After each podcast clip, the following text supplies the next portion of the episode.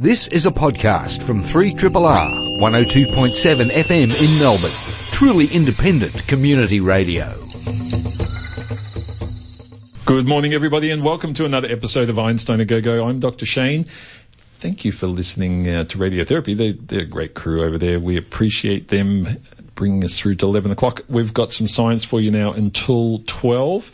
So whether you're listening live or you're listening to the podcast, thanks so much for tuning in. In the studio with me is Dr. Krystal. Good morning. Good morning, Dr. Shane. You're perky. I am. It's science on a Sunday. How can I not be? I think, I feel like we've had this conversation before. I know. Well, you know, what Yeah. can I say? Yeah, you know, it's great to come into the uh, Triple R studio, Yeah, again. get a bit of uh, again. facts on your radio. Yeah, it's all fun. Dr. Ray, good morning. Good morning, Dr. Shane. Uh, I'm a little distracted. Your headphones are red. Is that Yeah, new? Yeah. This is new because I said to them I need them to match my hair color. Okay. And, so they got me some special red ones. But this is new. When I came in this morning and I saw these red headphones, I'm like, whoa, that's Because I, I, I was Yeah. looking down at my store, I just looked up and I, I, I suppressed the jump because I didn't want you to take it that personally, but I was kind of a little yeah, shocked. yeah. First time in 25 years, red headphones, rocking. Dr. Linden, good morning. Good morning, Dr. Shane. How are you? I'm good. How's the climate? The, well, today, the weather, being separate from the climate, is lovely, is it not, in Melbourne? I, I hope that there are lots of people listening this morning, but that they are driving out to the bush to Somewhere. make the most of this glorious Yeah. sunshine. Yeah, it's nice. I feel that my plants are getting very confused though. Like all my spring bulbs are already like poking their heads up and it's like, guys, Settle just down. Chill. Yeah. It's Literally winter. chill. Chill. It's winter. Seen a few jonquils around. I I'm- know, right? Yeah, it's, at Hmm. this stage of the winter, it, I'm just happy to have some sunshine. I mean, not quite winter yet, but Yeah. yeah, I'll save the, save the scary stats till the end of autumn, I think. Yeah. All right. We'll get back to that at some stage. Uh, now we've got some news. We've got a, a interview coming up very shortly, actually. So we're going to do a quick bit of news and then some more news at the end of the show. So Dr. Krystal, Dr. Ray, you two, who are we going with? Me. Yeah. Okay. All right. So um, this this news story with which Dr. Krystal and I th- both thought was no very obscure. No one would find it. But also Um, so interesting that you both read well, it. well, well, yeah, but, but it's it's on conservation and, and, and so it's on how to preserve ancient works of art or expensive and valuable works of art. And my flatmate in uni um, was in art conservation, uh, and she's actually now the preservations program director at the National Archives in the U.S. So she used to, you know, she, I, we would talk about work sometimes, and, and she would always talk about how hard it was to clean pressure sensitive tape off important paper documents. Like when something has a rip in it to prevent it from tearing from a conservation po- standpoint, years ago they thought it was great to put tape on things. Well, I mean, I've done that for library books. You know, Yeah. I've got important documents and my one-year-old is mangled. You know, you get out the sticky tape and you kind of, and oh, it's The like magic good tape as is new. next level. And- It's like mummy fix. Hmm. But like for for for the for the telegram that that was the the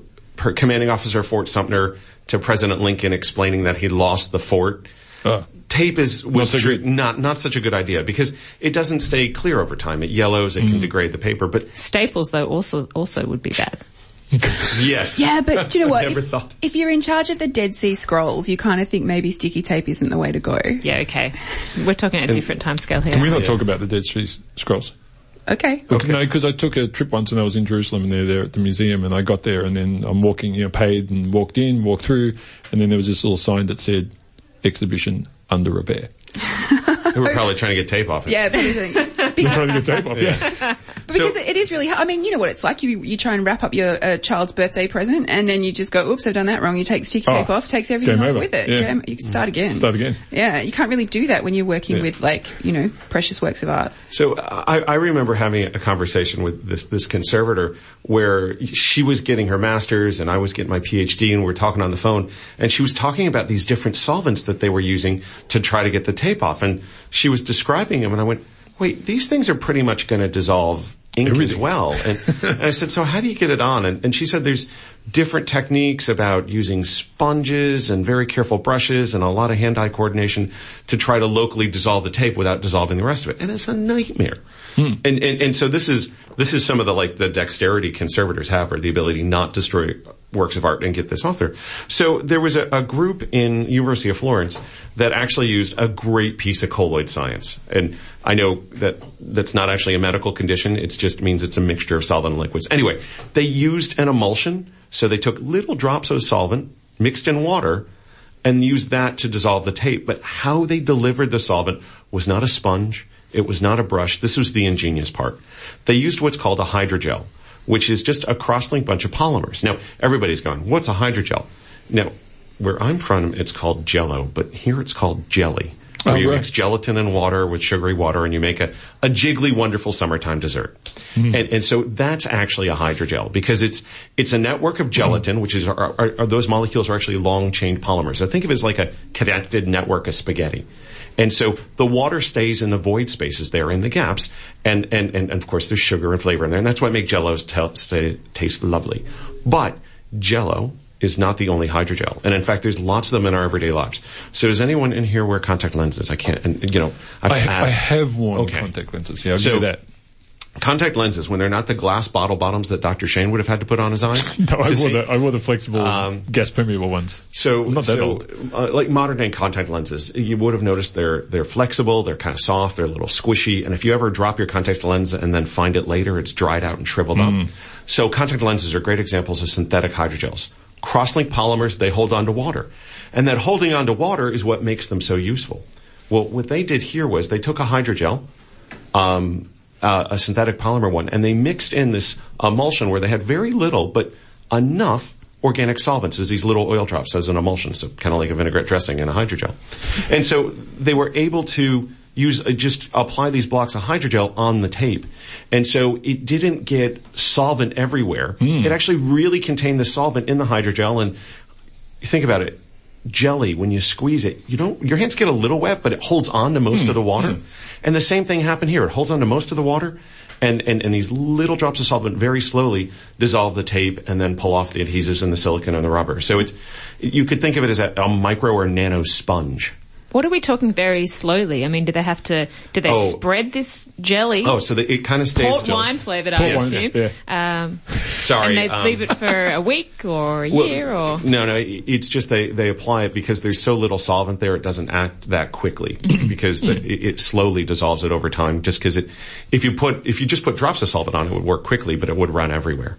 So slowly, I think, is a week, but I have to double check the times on that. Um, and And one of the things I loved about this is that like you could actually customize the solvents that you put in the droplets for the application of choice. Like Mm. it's, it's the sort of thing where you can just whip it up um, and and customize it to the actual adhesive that you're trying to And I assume also the paper as well, right? That Yep. the yeah, but adhesive I guess the whole idea is that it, it will never go on the paper. And, Oh, yeah. Because because of the way that it's released. Um, and um, and and I think the the beautiful outcomes from this paper um, was when they applied it to um, a 16th century uh, work of art from the Sistine Chapel. Ray, did you want to talk about that? Yeah, so it was a, a drawing of uh, one of the figures from the Sistine Chapel, uh, and it says on it by Michelangelo, and um, the collector In Italian. In Italian, so it.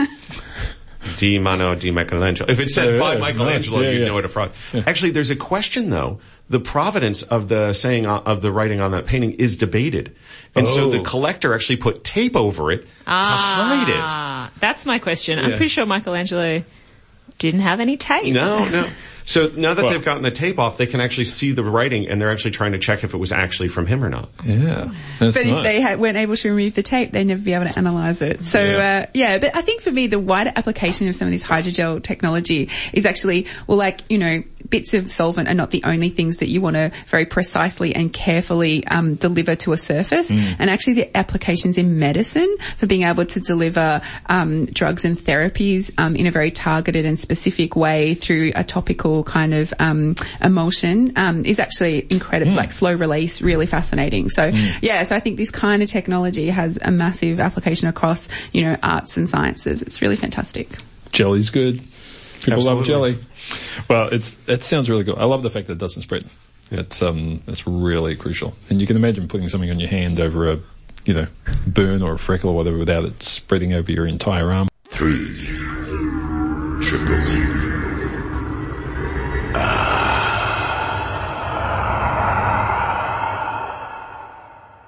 We uh, have on the phone now our first guest for today. Her name is Rachael Dudaniec. She's from Macquarie University. Rachael, can you hear us?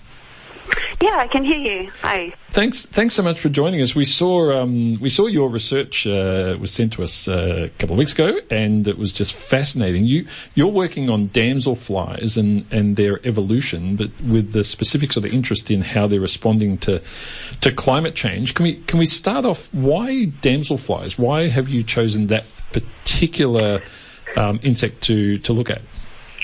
Sure, sure. Well, damselflies, like most insects, are really highly responsive to climate change um, for a number of reasons. One being that they're ectothermic, so they respond directly to the temperature around them. Um, so the outside temperature affects their physiology and behavior very strongly. Um, they also have very short generation time, which makes them fast uh, evolvers, and they also disperse quite easily. So all these things make damselflies quite um, quite a great sentinel for looking at how species are responding to climate change. And do we see damsels sort of flies across the world, or are they in specific areas? Damselflies are really widespread. They're, they're found in all sorts of habitats. Um, they're in Australia, they're in Europe, North America, and um, particularly the genus we studied, Ischnura, is very widespread. Yeah. Um, just one quick question. It's Dr. Linden here. So for someone who isn't familiar with a damselfly, how can you tell the difference between them and a dragonfly? Ah, damselflies are just a lot smaller. They're a lot more kind of dainty and elegant. They're like a miniature dragonfly, really, and they have a smaller um, head. They don't have such big eyes as well. So yeah, and they come in all sorts of different colours and little shapes and sizes. How, long have they been around in their sort of current form? I mean, you mentioned that you know many of these insects are really good at evolving, but you know, I, I, as I recall, dragonflies and some of these insects have been around like since the dinosaurs sort of days. I mean, it seems like they got things right and just stayed there. Are damselflies like that? Have, have they been around for a long, long time in their current form? Yeah, damselflies and odonates in generally, damselflies and dragonflies, they're, they're one of the older genera of insects. They've been around a bit longer than some other things. Um, but they've, you know, they've diversified hugely. There's so many different species endemic to particular locations. Mm, a very diverse group. Now, tell us about the um, the work you're doing because you've been looking at specific genes in the damselflies and how they've been modified as a result of you know shifts in their environment. So, give us the rundown on what you've been looking at there. Yeah, so basically, uh, we sampled the distribution of a damselfly in Sweden, so and towards its northern range limit. And basically, we got in the car and we drove around Sweden and picked up samples of these guys um, along an environmental gradient of about five degrees in latitude. So uh, we collected these samples and then we DNA sequenced the samples. And then we found out how different genes were changing along that gradient in relation to temperature, wind speed, tree cover, and other types of environmental variables to see how um, they are evolving and changing in relation to that environment. And and how much well how, much of a sort of force do you need from that, that environment for the for the changes to occur? I mean, presumably these insects sort of even just in the sort of year they would experience a lot of different environmental conditions. So how much of a shift do you need in order for their genes to change? Uh, yeah, that's a part of what we were asking. So we were seeing what sort of environmental thresholds were required to see a change in those gene frequencies. And we found things like um, heat shock proteins, so proteins that are involved in thermal tolerance. Uh, would stay at the same frequency until you got to about 19 degrees. But then beyond that, they would change to another form of that gene, um, and in quite rapidly so between say 20 and 21. So and so each gene actually has a specific kind of pattern of, in how it responds to the change in the environment. Mm. And and how complex are damselflies in, in this? I mean, is this the sort of thing that you would see in all other species, or is it that damselflies are, are fairly simple and able to sort of shift some of these um, genetic factors faster? Is there is there is there a difference there? Um, so it really depends on the insect and its behaviour and how specialised or generalised they are. Some some insects are very specific about where they live, and so therefore they may not be able to have this kind of evolutionary response. But other insect species, like the one we studied, are quite generalists, so they have the capacity to change and adapt into different areas, and they can do that quite rapidly. So a part of the, the reason for doing this kind of research is to identify, you know, which species will be able to adapt to changing conditions and which ones won't be able to. Um, this is uh, Dr. Ray. I was just trying to understand that a little bit more in context. Do these genetic changes lead on to physiological different evolutions than the damselfly? I mean, both in, I, I, guess, does it affect breeding, how they fly, and I suppose given where they are in the food group, I don't know, their taste to, to larger predators, or do they, do they have any physiological changes from these genetic ones? Variations? Yes. So to, to test exactly what the genes do that we found, you would need to do experiments.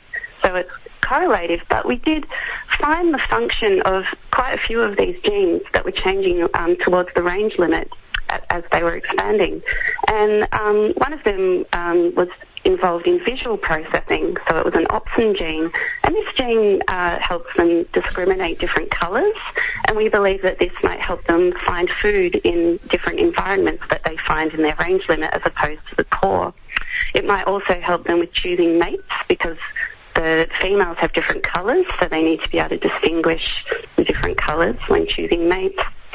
Um, and another gene we found was involved in um, regulating pH and salinity in their cells, and that directly affects their physiology and how they might tolerate like a salty lake um, as opposed to a freshwater uh, lake.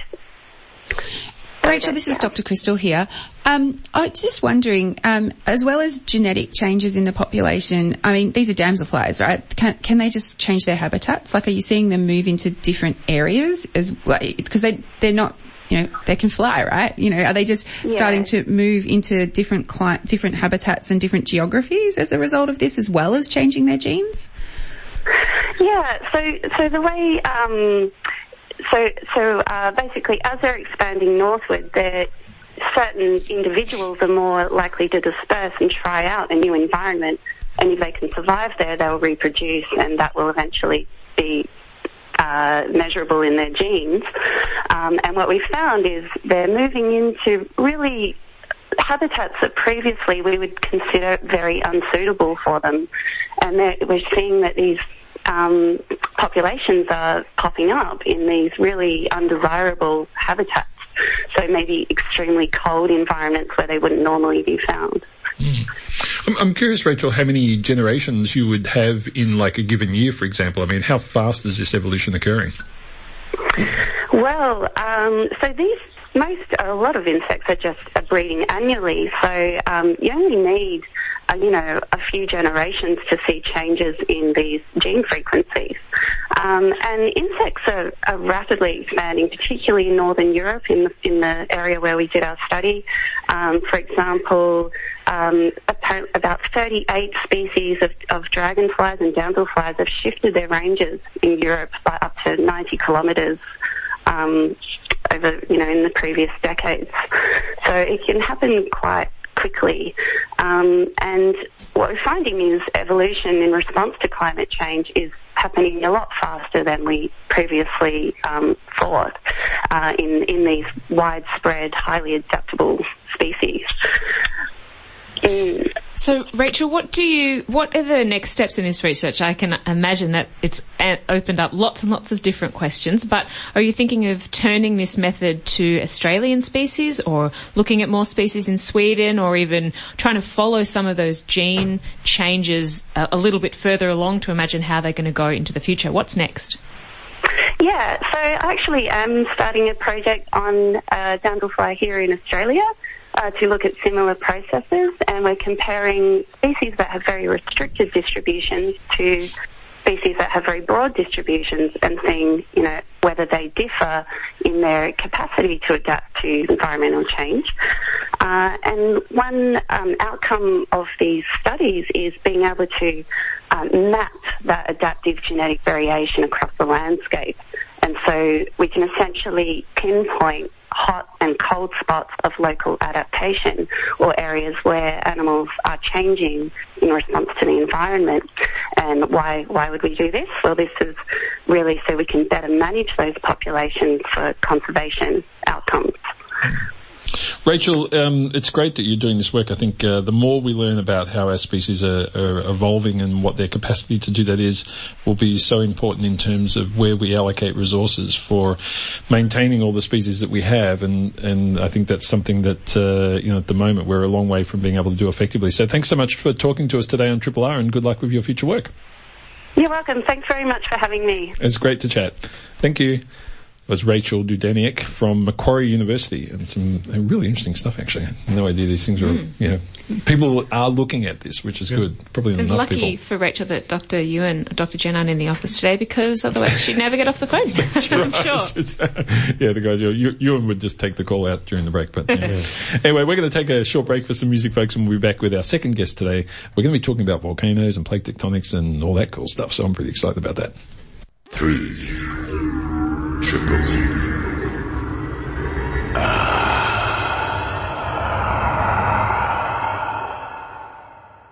In the studio with us now is Professor Louis Moresi. He is the Chair of Earth Sciences, Geophysics, in the School of Earth Sciences in the Faculty of Science at the University of Melbourne. Louis, welcome to the studio. Thank you.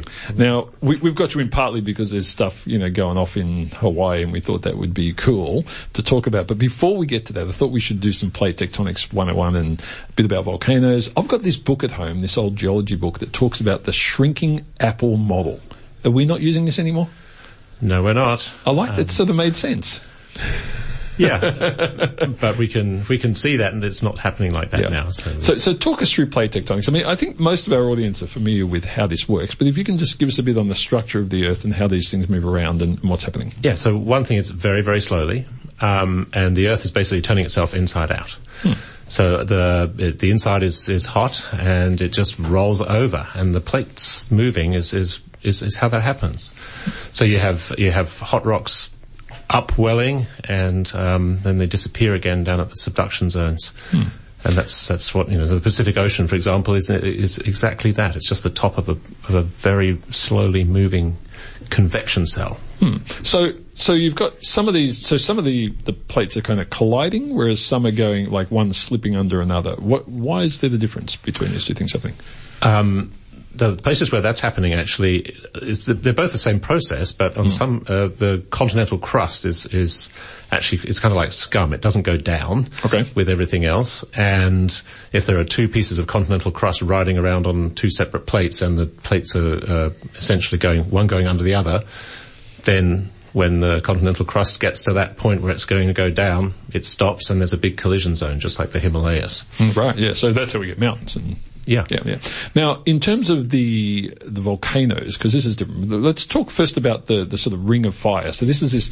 Uh, one of the things I find fascinating is if you if you show someone a map of the of the tectonic plates, and then you show someone a map of all the earthquakes that are occurring, they almost they almost trace out the exact same lines, don't they? I mean, yeah, it's a, it's a, it's an exercise you can do now. You can go to Google mm, Earth or something yeah. and you can do it for yourself. And 50 years ago, people struggled to work out what was going on, but you, you can really easily see it just by going to something like Google Earth. So, so why do we get volcanoes specific? I mean, the, the, I can imagine the, the earthquake path is fairly simple. This is where everything's sort of colliding and so forth. But why do we get volcanoes around these edges of the plates where they're interacting? Yeah, so the volcanoes that, that occur at subduction zones, that's really, um, that's where the, that's where the plate is going down and it's taking a whole bunch of stuff with it. So okay. it's the, the crust there, the oceanic crust has been, you know, on the bottom of the seafloor, if you like, for whatever, 100 million years or something in some cases. And, you know, that's hydrated rocks and so forth. And they go, they go down. And as they're going down, they take all that water with them. Mm.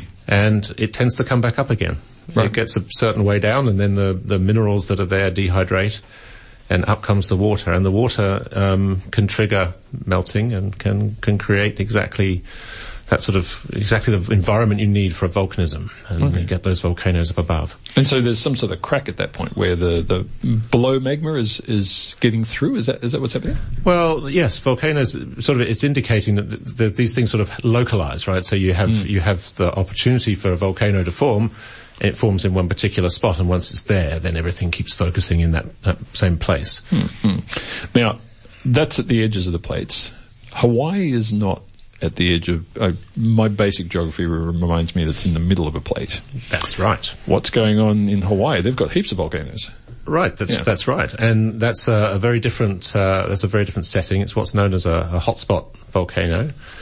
Um, that is where there is actually um, uh, upwelling material from probably from as deep as the Earth's core, which is three thousand kilometers down, and that heat gradually makes its way up. It's uh, you know it's this the up um, that sort of you know goes associated with the, the down that comes from um, uh, you know, from the subduction. Okay, and uh, and the heat makes its way up, and it, and it, it comes up in a, in a particular spot, and that spot is a hot spot. Right, and it breaches breaches through somehow. And Yeah, basically it sort of, effectively it burns its way through the cold plate. And it's in one spot and the plate moves up above and that's why you have this long chain of islands that, you know, the volcanoes at one end and they gradually, the Right. islands just die away going off into the, into the far Oh, distance. so that's the hotspot literally moving, un- well, the plate moving above the hotspot. That's and- right, it's the plate so- moving above the Yeah, hotspot right. mostly. And so Yeah. you get these chains and, yeah, so you know where the next one's going to come in a hundred million years or whatever. Well, that's right. I mean, you, you just have to look at, at the Yeah, Hawaiian line 'em up. Islands today, Yeah. and you can see that the you know there's, there's one island where almost all the volcanism occurs, and the rest of them are, are just you know older and older looking. yeah. And is that the only hotspot in the world? Surely not. Absolutely not. No, and uh, we we don't really know how many there are because they're a little bit hard to. Hawaii is an enormous one, and the other very obvious one is uh, is Iceland. Right. which happens to be also on a plate boundary. It happens to be where the plates are pulling apart. So that's a gigantic example. And you can walk around and you can see everything happening right there. Um, but there are others and, um, they, so they tend to, we, we know that they form initially by sort of a big mushroom shaped plume of hot material coming up from very deep down. And when that plume first hits, there's a lot more heat and you get what's often called a large igneous province where you have huge, huge amounts of, of, uh, erupt, you know, huge eruption and, and they leave, a, you know, deposits all over the seafloor. Um, so we know about those, and um, and we also know that then, then you know what's left behind afterwards is this little sort of burning ember of a of a hotspot trail. But they're not as easy to see as Hawaii. That's a, that's really the classical example. So this hotspot that's currently erupting in Hawaii right now, can it just keep going forever? Like, you know, it, it's, it's, it's a hotspot and it's got all this magma coming out. Is it called, it is magma, isn't it? When it comes out? No. Uh, no. It's called yeah. something else. um, you know, can Yeah. is it just going to keep going forever or like what happens next? Well, yeah, it depends. Uh, you know, forever is a is a relative term, and geologists think about things in the hundred million year timescale. So no, um, but yes. So the, the For us. for in, in my lifetime. So we, could it just erupt for the rest of our lifetime? it has been erupting for uh, well, let's say most of our lifetimes, right? It has actually been it has been erupting. There's not really it's never really stopped that particular one, right? It's really been going for you know, a long time of one individual eruption, and the hotspot itself has been going for, you know, tens of millions of years. Evidence all those islands. And so for the people living in that local community, um, you know, or for the other um, active areas in Hawaii, because it's not the that's not the only active volcano in Hawaii. uh, Is it likely to create escalate into more activity, or is it not able to predict at this point whether it's going to quieten down? Um, those things are always hard to predict with any real kind of certainty. I think the good thing about volcanoes is that you can predict them on a weekly basis. That you know, whereas with earthquakes you have no idea. Right. at least with volcanoes you can sort of see something is coming. Um, well, I mean, we, we know that it's not going to die away completely, and we don't really know how long it's going to go on for. It's a it's a very it's a c- complicated response of something that you know on a very big scale might appear to be quite simple, but in detail Hmm. is going to be very complicated to figure out. So the current eruption that's going on in Hawaii happened very shortly after a, a earthquake. Is that correct? So if this is sort of erupting all the time, when there is an earthquake and then a volcanic eruption, is that kind of interesting from a scientific point of view for you, or is it a bit meh? It just keeps on going. Doesn't it's not um, scientifically interesting? you would you'd look at that and, and they are clearly related. So I think when you looked at those when you look at those earthquakes, they, they showed evidence of of the fact that it wasn't just a fault sliding, but it was actually due to the magma. Um, So it was a pushing- volcano started earthquake. uh, yeah, they're, they're interrelated. To, basically, yes, that's true. And I think that in this particular case, there have been you know, a huge number of earthquakes associated with the actual um, eruption itself. Um, yeah, but you know, you look at that, that whole thing is just a, a, a big, the, the whole island, right, is just a one after another eruption and big piles of, of, uh, you know, magma and ash and so forth all sort of intermingling. And, um, the structure of that is, is, you know, it's, it's kind of fragile that, you, that you're, you're continually pushing stuff up through something which is kind of made by all these layerings. It hasn't had, Yeah. yeah. Yeah. In fact, Louis, that, that was one of the next questions I want to ask you was, you know, we, we see this spectacular stuff from above, but how much is there that we don't see in terms of the volcano structure? Because it, it seems to me as though, uh, you know, a lot of what's happening is not happening visually to us, but is happening below the surface. How much of that, even, even the lava flows presumably are happening in some cases through fissures in the rock and so forth, you know, that we wouldn't see. Yeah, you, you, if you think about the, the scale of the whole set of islands, the, the, the melts that are being produced that are being seen are 25, 30 kilometers down or maybe more. Mm. And, and so the, Right. that, that has to sort of percolate its way up to the surface, and it really does. So most of the most of the the mantle, which is just underneath the oceanic crust there, most of the mantle part of those rocks that's solid. It's not mm-hmm. molten at all. It's just when you when you when you create those molten zones, it's really just a little bit in, in the in the grain boundaries between individual crystals. You actually mm. just have a little bit of melt that gets sweated out. And it's that, that's one of the reasons why it's so unpredictable. You wait for that to collect and then it comes out uh, uh, at the upper surface as, as a volcano. And so there's a lot going on and the melts kind of make their way up into an individual volcano and then can drain out again through all these fissures and, and cracks and so forth. Now, before we let you go, uh, what's your current research on? I mean, what are you looking into? Because I mean, this stuff. I mean, we could just talk about how volcanoes work all day, but I want to do a little bit about what what you're actually doing in your work at the moment. Well, most of what I do is actually computer modeling and, and is uh, looking at why we have plate tectonics and how that interacts with other bits of geological sort of uh, um, things that we can observe at the very near surface. And the computers are great because we can go back, you know, on, on a, by building a model, you can go back billions of years in time and put together all these little tiny pieces that people find on the surface. And we can't go deep and we can't go back in time without having sort of a good physics-based computer model to sort of tie all the things together. And, I, and that's really what I'm interested in doing. And I look at, you know, planets and plates and all this stuff as being part of the, that whole story of how you, how you kind of put together a holistic model of the Earth. Are there are there any other planets in our solar system that have tectonic plates that we know about? Uh, we've never seen anything, and people have speculated about Venus and never Yeah. really managed to see. We can't see much through evidence. those clouds, can you? You can, oh yeah, you can see, you can Yeah. go and look at Google version of Venus Yeah, and uh, you can see beautiful structures, Yeah, but we don't know what they are. Yeah. Yeah, it's interesting that. Hmm. Well, um, Louis, thanks so much for, for coming in and chatting to us. I mean, this is an area we don't we don't get a lot of um, volcano. Are you a volcanologist or a, how do you define yourself? I think of myself as a geophysicist, geodynamicist, yep. Not a volcanologist. Not a volcanologist. A little bit. Yeah, that's cool stuff. I, I love my favourite term for you know 2004 was pyroclastic flows. Yeah, people just hear that and they go, "What the?" And it's like, yeah, interesting stuff. Run. run. Yeah, exactly. Yeah, there's a few films came out at the time, and it was like someone used the word pyroclastic flows, and I remember talking about it on there. Louis, thanks so much for coming and chatting to us. Um, this is really interesting stuff, and it's it's great to see that uh, you know this hotspot stuff is interesting. In fact, uh, you know, I guess it, it says that you don't have to be on that ring of fire. You can get these things anywhere. If one pops up, that you know could be anywhere, pretty Yeah. much. Yeah. Thanks for the chat. Okay. Professor Louis Moresi is uh, the chair of Earth Sciences in the School, uh, chair of Earth Sciences Geophysics in the School of Earth Sciences at the University of Melbourne. Three. Triple.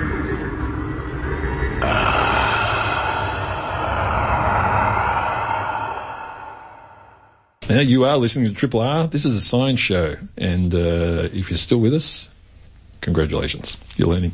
Uh, now we've got some more news. We haven't quite uh, done all our news because we did our early phone interview. Dr. Linden, something about Hawaii. Yeah, so it was quite fortuitous that we had such a wonderful guest uh, geophysicist talking about volcanoes and talking about Hawaii today. Because my news, I thought today I'd bring in a little bit of information about the Keeling curve. Hello. Hello, The what? anyone? Is anyone? that wait? Is that the keel on the bottom of a ship? And No. Is this like keeling over? Ah, oh, see, okay, this is a There's, some- term. there's someone named Keeling. There's someone and the curve named got named Keeling. after them. The Keeling curve is named after Professor Keeling, who uh, set up an Have they got a first- observatory. Have they got a first name? I love Hang that. on. Uh, you don't His know name's, it. no, his name is Charles Daniel Keeling. Oh, Charles Killing. Of Why, why is it it's always named after the person instead of the function? You know, it's not curved to tell you where to point the telescope. It's got to Yeah. be a Keeling curve. Yeah. Yeah, I'm not sure. Well, this curve is particularly famous in the climate science space because it is the longest observed time series of carbon dioxide Okay. Oh, right. in the world. And it is taken at the Mauna Loa, Leo, Yeah. the highest volcano in Hawaii. It's actually one of the biggest volcanoes in the hmm. world. It's more than hmm. four kilometres high. So can I? So sorry. This is the the carbon dioxide is measured there. Why would they choose that location? Seems to me as though like there's a whole other gases there you don't want. An excellent question, Oh, Dr. thank you. Shane. Yes, and that's why I I'll try. thought, oh, this is so interesting. I'll get to ask. And then I asked the internet and I found out the answer myself. Oh. So, um, Hawaii is an excellent place to observe atmospheric carbon dioxide. It's in the middle of the ocean, and with these tropical islands, when it's nighttime, air often, the wind often goes from the land to the sea. So what you get is this beautifully mixed, clear oceanic air that comes and it's four kilometres above the ground, so it's uh, clear of a lot of pollution and those kinds of things. And if there is a volcanic eruption, it often stands out very clearly in the curve, and you can identify, oh, that's not. Right. So that's sort of um, contamination, and they can they can account for that. Okay. So has anybody seen this curve, this Keeling curve? It's this sort of sawtooth curve that goes up and down, up and down, up and down every year. But Oh. the general trend is that it's going up, right? Yeah, I It's think I kind have of- seen that. So. Yeah. yeah, yeah. this, Al Gore would have never shown this. Oh, I think he probably. That's that's. Is this the that's- showed famous? the is this the stick one. famous one, that Professor Brian Cox, Cox held up? No, that's a different Q&A? famous climate science curve. Right. That's the your hockey stick curve, I think. No, the Keeling Yeah. curve, it shows basically the inhalation and exhalation Yeah, I've seen this curve, of yeah. Hmm. the planet every year. So in the northern hemisphere winter, all the trees lose their leaves. yeah. They exhale and the CO2 goes up. And then in spring and summer, they grow their leaves again. Hmm. And the, the CO2 goes down a bit. And so the Keeling curve this year has, uh, I'm not going to say celebrated, reached a couple of milestones. Early this year, it turned 60. Oh. 60 years this guy's curve hit this guy, this um, observatory has been monitoring. It's now run by his son, the son of Professor Keeling, another Professor Keeling, who is is keeping this observatory going. It's run by Scripps uh, Oceanography Center out of San Diego. And last month, it hit for the first time ever 410 parts per million. So when the Keeling curve, when these observations first began and the first dot on the Keeling curve was made, it was, hang on, I've got it written down. Well, it depends on where you measure. It was about 315 parts per million. In 1958, 315 parts per million. And last month, 410.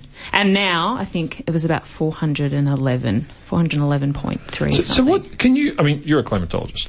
So I'm going to ask you, can you put that in context? Like, what does that mean in real terms? I mean, when, when you say parts per 1000000 Mm-hmm. it seems like, you, know, you hear that and you go, you know, 400 sounds like a big number. And then someone says parts per million, they go, Mm. Yeah. oh, it seems like a really small number. Yeah. Like, what does that change between 300 odd and 400 odd mean in real terms? Yeah, so I guess the the atmosphere is only about one percent that is sort of greenhouse gases and Mm-hmm. other sort of gases. A lot of it's carbon and I mean, sorry, oxygen and Yep. um, the, the main gases. But what it means is, if you look at a long time scale, this is the highest.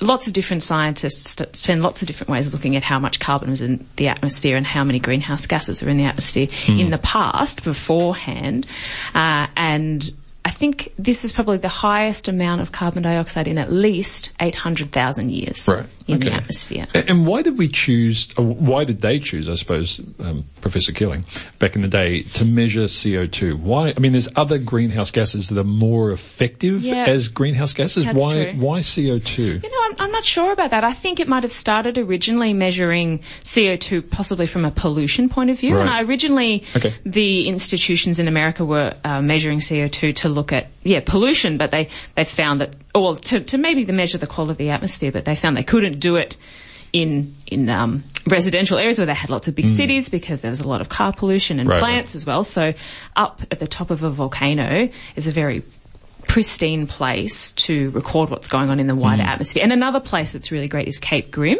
in northwest Tasmania. Uh, I don't know if anybody's been out there near Woolnorth. That's where CSIRO and the Bureau of Meteorology have their um, atmospheric observation station as well.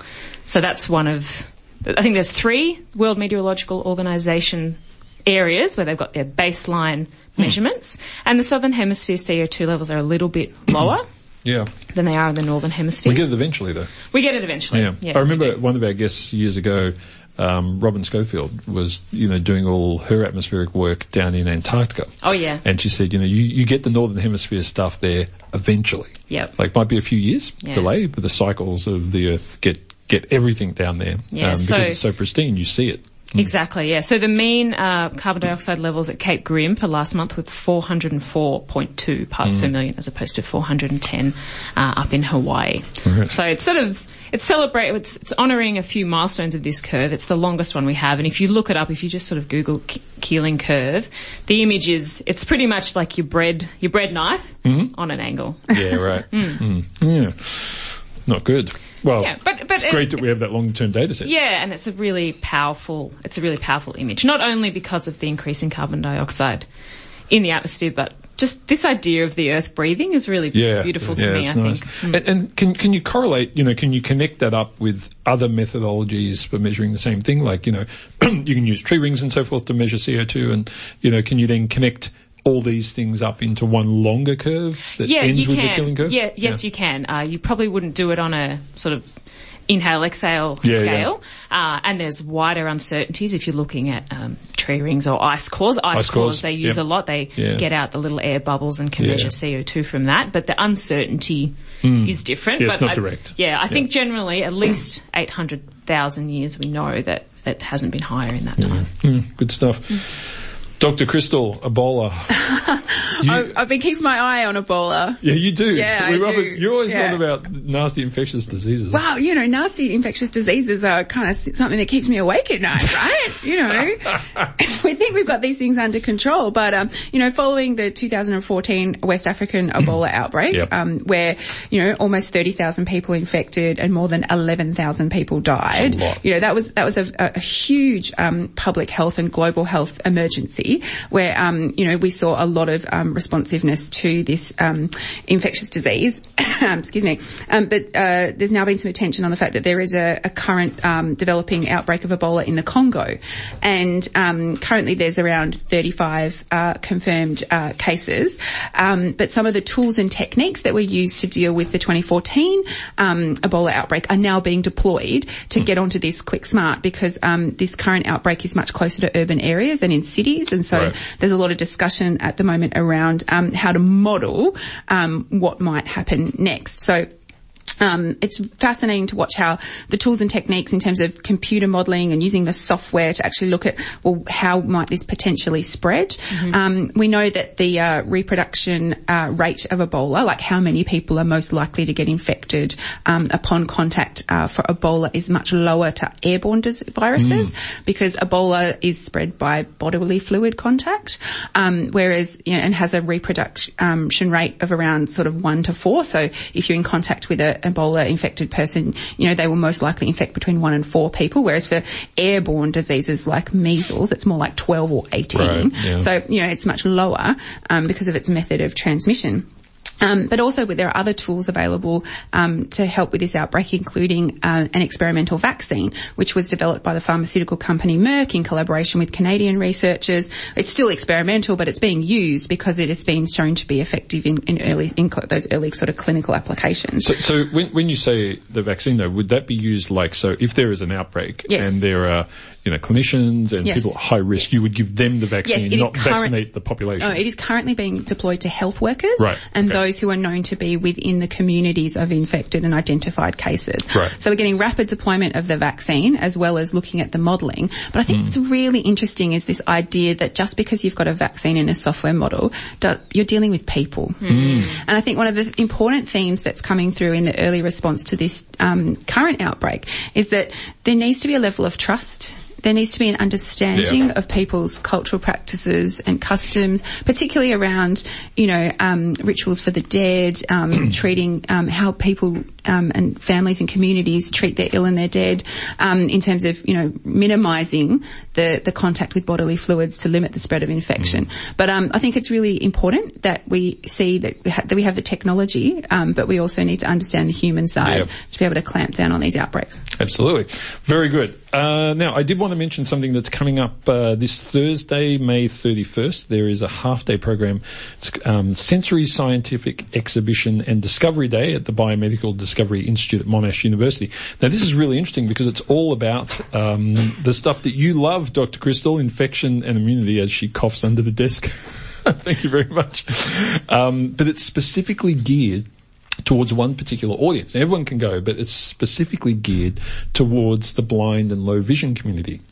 So there is a whole other stuff at this exhibition that is basically tactile, sound-based, olfactory-based, and accessible to those with low vision. So, you know, it won't be the standard sort of thing that you would see in these exhibitions. It's something really specifically designed to this community. So it's, um, it's uh, yeah, sensory scientific exhibition and discovery day. I'm sure if you Google that, you'll find the details. It is on uh, Thursday, 31st of May, um, from 8 a.m. till 1 p.m. That's this week. That's this week. Great. And it's um, sort of the, the end of, I think it's um, called Macula Month this month. So I lose track of all these days and months and so forth. But this month is apparently Macula Month. So um, this exhibition is specifically for people who are either blind or have low vision. And uh, yeah, I think that's a really cool idea. Fantastic. Great. Yeah, very different. I haven't heard of something like that. So we got sent that through during the week.